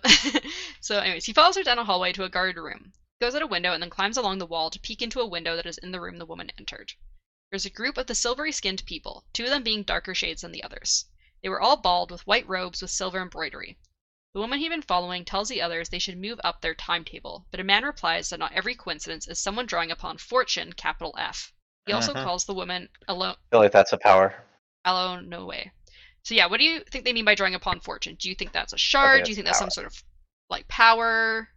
Uh, I don't think it's a god. You don't think it's a uh, shard? No, no. It- A but I think it's a power. I think it's a power. Mm. Yeah, fortune. Um, I think they're just rich. Uh, could be possible too. You know, they're just their power is you know Being rich. wealth. yeah, wealth. Oh, man. So Batman does have powers. Damn. I wouldn't go that far. Uh, so another woman replies that Preservation's vessel had nearly expired and that it was getting close to time to strike. They speak about taking the shard, but worry that the person lurking around was an agent of ruin. Kelsier thinks about how someone else could take Fuzz's power once he dies, and how Fuzz had told him that it couldn't be Kelsier because he was too tied to ruin. However, Kelsier doubts that these creatures are connected, capital C, enough to Preservation to take Fuzz's power, wonders what their plan is. Elro, the man, says that he will move forward and ask for devotion to protect them, which is another. You should have guessed that these are Elantrians. Yes, for devotion. I think they also say merciful Domi at some point. um, Alonoe says they won't need devotion because they have her. They then head off to the vault. Once they had all left the room, Kelsier is able to force himself through an arrow slit window somehow. He quickly ransacks the room, but only finds some bottles of wine and a few gemstones. I like how you said somehow. I mean, he, he, I say somehow because he's like, I somehow forced my way through this slit by like compressing my body. I don't, I don't fucking know. Somehow I did this. Um, but yeah, so he finds some bottles of wine and a few gemstones, which are all real and not souls like the stones and objects Kelsier had taken previously. He then moves through a door and finds a bedroom. He finds some of the robes the people have been wearing, along with a book of symbols that he can vaguely read, although it takes uh, it talks about Vaguely? things talks about things that he doesn't fully understand, using words like connection, Adonalsium, and realmatic theory. However, at the end of the book, he finds plans for a device that would allow him to capture allow them to capture preservation's power and then break it to ascend themselves. Kelsier now knew exactly what he would steal from them. Uh, so were you surprised to learn that the Ire were here to take the shard of preservation? Not at all, to be honest. It's a pretty cool like concept in general. Like we're gonna come ascend. We will become gods. Hmm And they will. Uh, and what did you think about their device to connect themselves to a shard so that they could ascend as that shard without connection to it? Yeah, right. Like I, she lost me here. We, we did that last they, he, the, the the plans. Kelsier found plans in their book that they have like they've made this device so that they can connect themselves to a shard so that they are able to ascend as that shard. Like, that's their plan on how I to thought we just went over that. Yeah, but I'm saying, what, what do you think about the device not. itself? Like, It reminds me of. Hold on, let me Google this. What? You're googling something about the Cosmere? No, uh, you know what? Forget it. okay. What do you think of the device, Mythic? I mean, if it works, it'll be uh, amazing for them.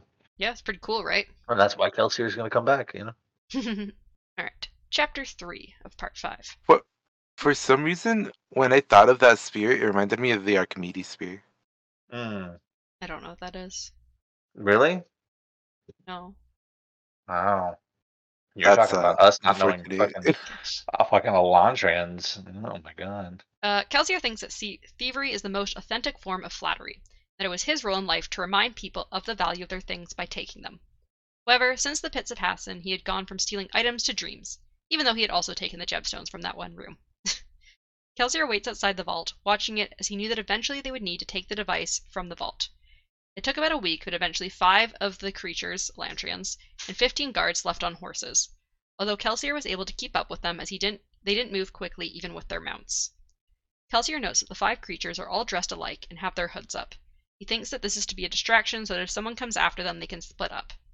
Kelsier was sure that the person carrying the connection device would be Alonoe, since she was the one that was to ascend as preservation. He follows them for days, planning. Uh, Kelsier's preferred method of thievery was a zinc coated tongue used to confuse people, leaving your targets unsure of what happened.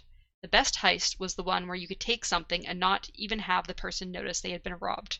Uh, so, what do you think of Kelsier's preferred method of thievery? I mean, he did it to the one dude, so, and like, he had just met him, so I'm sure he could do it to these people. It reminds me a lot of Shai from Emperor's Soul. Because she says kind of the same thing, like the best heist is like Mhm. when you replace something and no one knows that it's been replaced with a fake. I feel like they would get along. I don't know.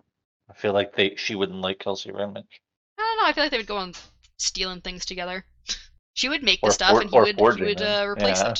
it. She, she's forging it, and he's fucking stealing it. Yeah. yeah. hmm What do you think, Darkness, of Kelsier's method of thievery? Don't remember. Okay. No, like I. Uh, how did he do it again? Uh, Oh he says my he prefers God. like confusing people and like making them not even realize. Right. Okay, I remember now. yeah, I Remember how- remember everything. remember I was laughing steals my ass now? off in that. Yeah, uh huh. Same. I was like, God, these people are stupid. Uh, so each night, the group stopped to make a little huddle of bedrolls, and the creatures drank from jars of light to restore their luminance. However, he wasn't sure. Which how- is fucking cool as shit. Just drinking like light. A fucking jar of light, and it's just like, oh, hey, you know, light. Look, look, look. I'm like, oh my god. Uh, but yeah, he, he wasn't sure how to. Sorry, go ahead. No, you're good. I was gonna say it's fucking nectar of the gods. uh, however, he wasn't sure how to get the device he needed, as Alonoe slept with her satchel in her hands and two guards surrounding her. One night, Kelsier sinks himself into the ground until only his lips are above the ground, and moves over to the group. He speaks quietly to Alonoe, pretending to be Ruin and asking if she thinks she can fight him when Preservation couldn't. He then quickly moves away, as Alonoe tells the others that Ruin's vessel spoke to her. One of the wo- women insists that her wards kept the device hidden, but Elro says that Ruin can know of them without knowing of the device. Alonoe, however, insists that they still move on. When they settle back down, Kelsier again goes over and whispers to Alonoe, asking how she'd like to die. The group does not sleep that night. He makes the next week for the group hell as he whispers to different people each night, continuing to pretend to be Ruin. He didn't manage to grab Alonoe's satchel, but he did grab another one, which just contained a glass orb inside of it. what do you think of uh, Kelsier's uh, slowly creating chaos in the group? These people are just dumb. I loved this whole situation. Just the little I thought it was gonna be some serious, like, oh, who the fuck are you? We're gonna fight, you know, like all this situation, like serious stuff, right? But no, it was like, ooh, them. spooky Ruin. Spooky ghost Kelsier. Uh, by the time the group reached the jungle, they were snapping at each other from lack of sleep. The ground was divided between uh, the group was divided between going back and moving forward. He then hides in a tree and swipes at a horse with Nazh's knife as it passes by the tree. Chaos erupts and the group splits off into different directions. Kelsier moves ahead of where Alonoe is going to where he had lashed his cloak between two trees with vines. He then attached his campfire to the cloak to make it look like a burning figure was floating in the trees. The small group that was the small group that was with Alonoe God. scream and split up more. Alonoe was now with just one guard. Kelsier gets out uh, one of the robes that he had found in the bedroom and puts it on to lure Alonoe further into the further away from the group, making her think she was heading towards her group. Yeah, what, what did you think of Kelsier's little fake ruin uh person? Honestly, That- fucking Kelsier is amazing. So that filled my trickster heart. he's got his fake ruin. He's got their robes that he stole from the bedroom to make him look like one of them, to lure them away from each other. He's got that satchel that he stole.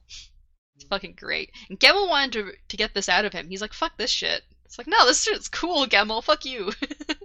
yeah, uh, so Kelsier then finds. I mean. Gemmel was also crazy. So Gemmel was also talking to Ruin. I mean, he was also crazy. he was also crazy, but he was also talking to Ruin. I feel Uh, like I feel like those aren't mutually exclusive. No, they're you not. know? Yeah, okay. I, was saying, I wasn't because, trying to like, make it just seem 'cause like he is were. crazy. Yeah, just because they are, just because he is crazy doesn't mean he's obviously talking to Ruin. But he I was also was- talking to Ruin. I- But I also think he talks to himself. He's oh, that he crazy. probably does as well. Yeah, But I think crazy Ruin man. was definitely talking to him at one point because at one point Gemmel's like, "No, I don't. I want to keep this one around." Ruin was probably being like, "Kill, kill." kill him, kill him. He's He like, will "No, no, I ruin my this one." plans. Kill him. Ooh, fork. Ooh, fork. uh, Kelsier then finds his way to another group and makes it seem like one of their own had melted as he sinks into the ground, the robe staying above. A woman recognizes the robe as one of Alonoe's, and one of the ancient creatures checks the satchel Kelsier has stolen to see nothing inside. They say merciful Domi, and then Elro says they need to head back. What do you think about Kelsier scaring off the rest of the Ire by making them think Alonoe is dead? Like, let me just melt into the ground here. Uh, it's a cloak. it's her cloak, Like, oh, all the cloaks look the same, but they somehow know that it's her cloak. right? Yeah. I wonder if she has like very slight stitching, like differently, because she's kind of like the leader of the group. She probably stained her cloak and didn't realize. she's got like a coffee stain or like a wine stain on there. Uh, yeah, wine in the morning, always the best. I mean, she had they had wine in the room. They said she doesn't just drink light; she also drinks wine. I like to drink. Wait, n- let me not say that. All Okay. darkness. I was gonna say I like to drink darkness, but wait. okay. Oh, you drink, your- you drink yourself?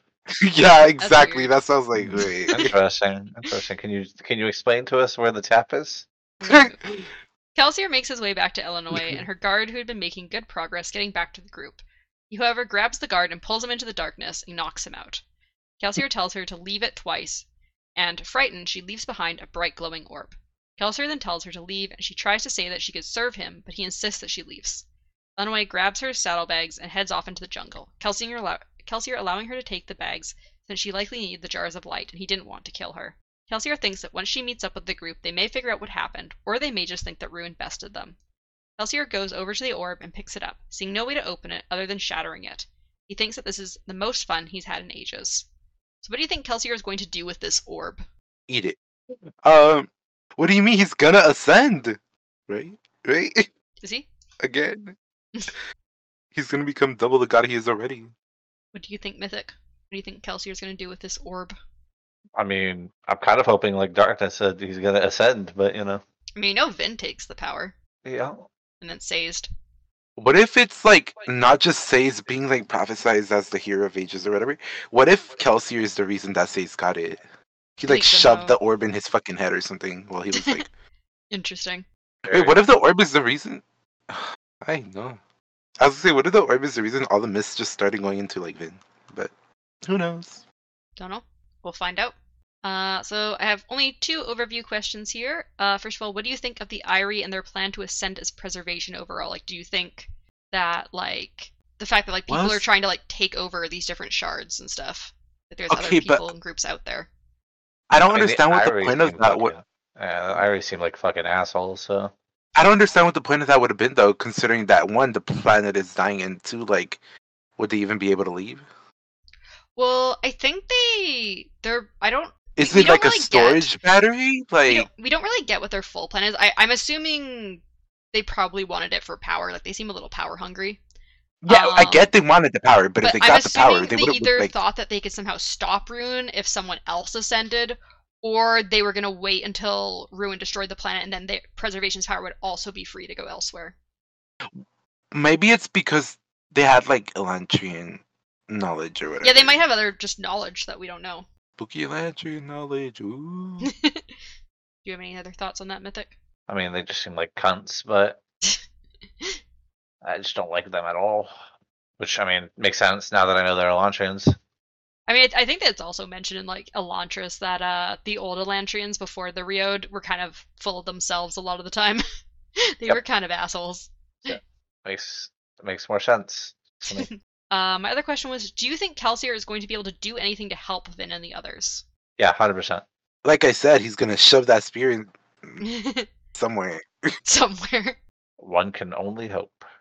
He's just playing basketball, bro. It's like Oh my gosh. Uh, do you have any other theories or anything about uh, where Secret History is going? We are going to be finishing it next week. And then the week after, we'll be doing two stories. We'll be doing White Sand and Shadows for Silence in the Forests of Hell. White sand. White Sand is the Taldain uh, story, and Shadows for Silence in the Forests of Hell is the Threnody story. Threnody, Threnody. Which has Cognitive Shadows, and White Sand, which is where Khriss is from. white sandwiches. White sand, not white sandwiches. Am I Which hungry? is where? I think you're hungry. Yes, you are. you are totally hungry. Hmm. White sandwiches. oh my gosh. But yeah, so if you guys don't have anything else, then I guess we'll end here. Okay. Goodbye. Thanks everyone for listening. Bye. Bye.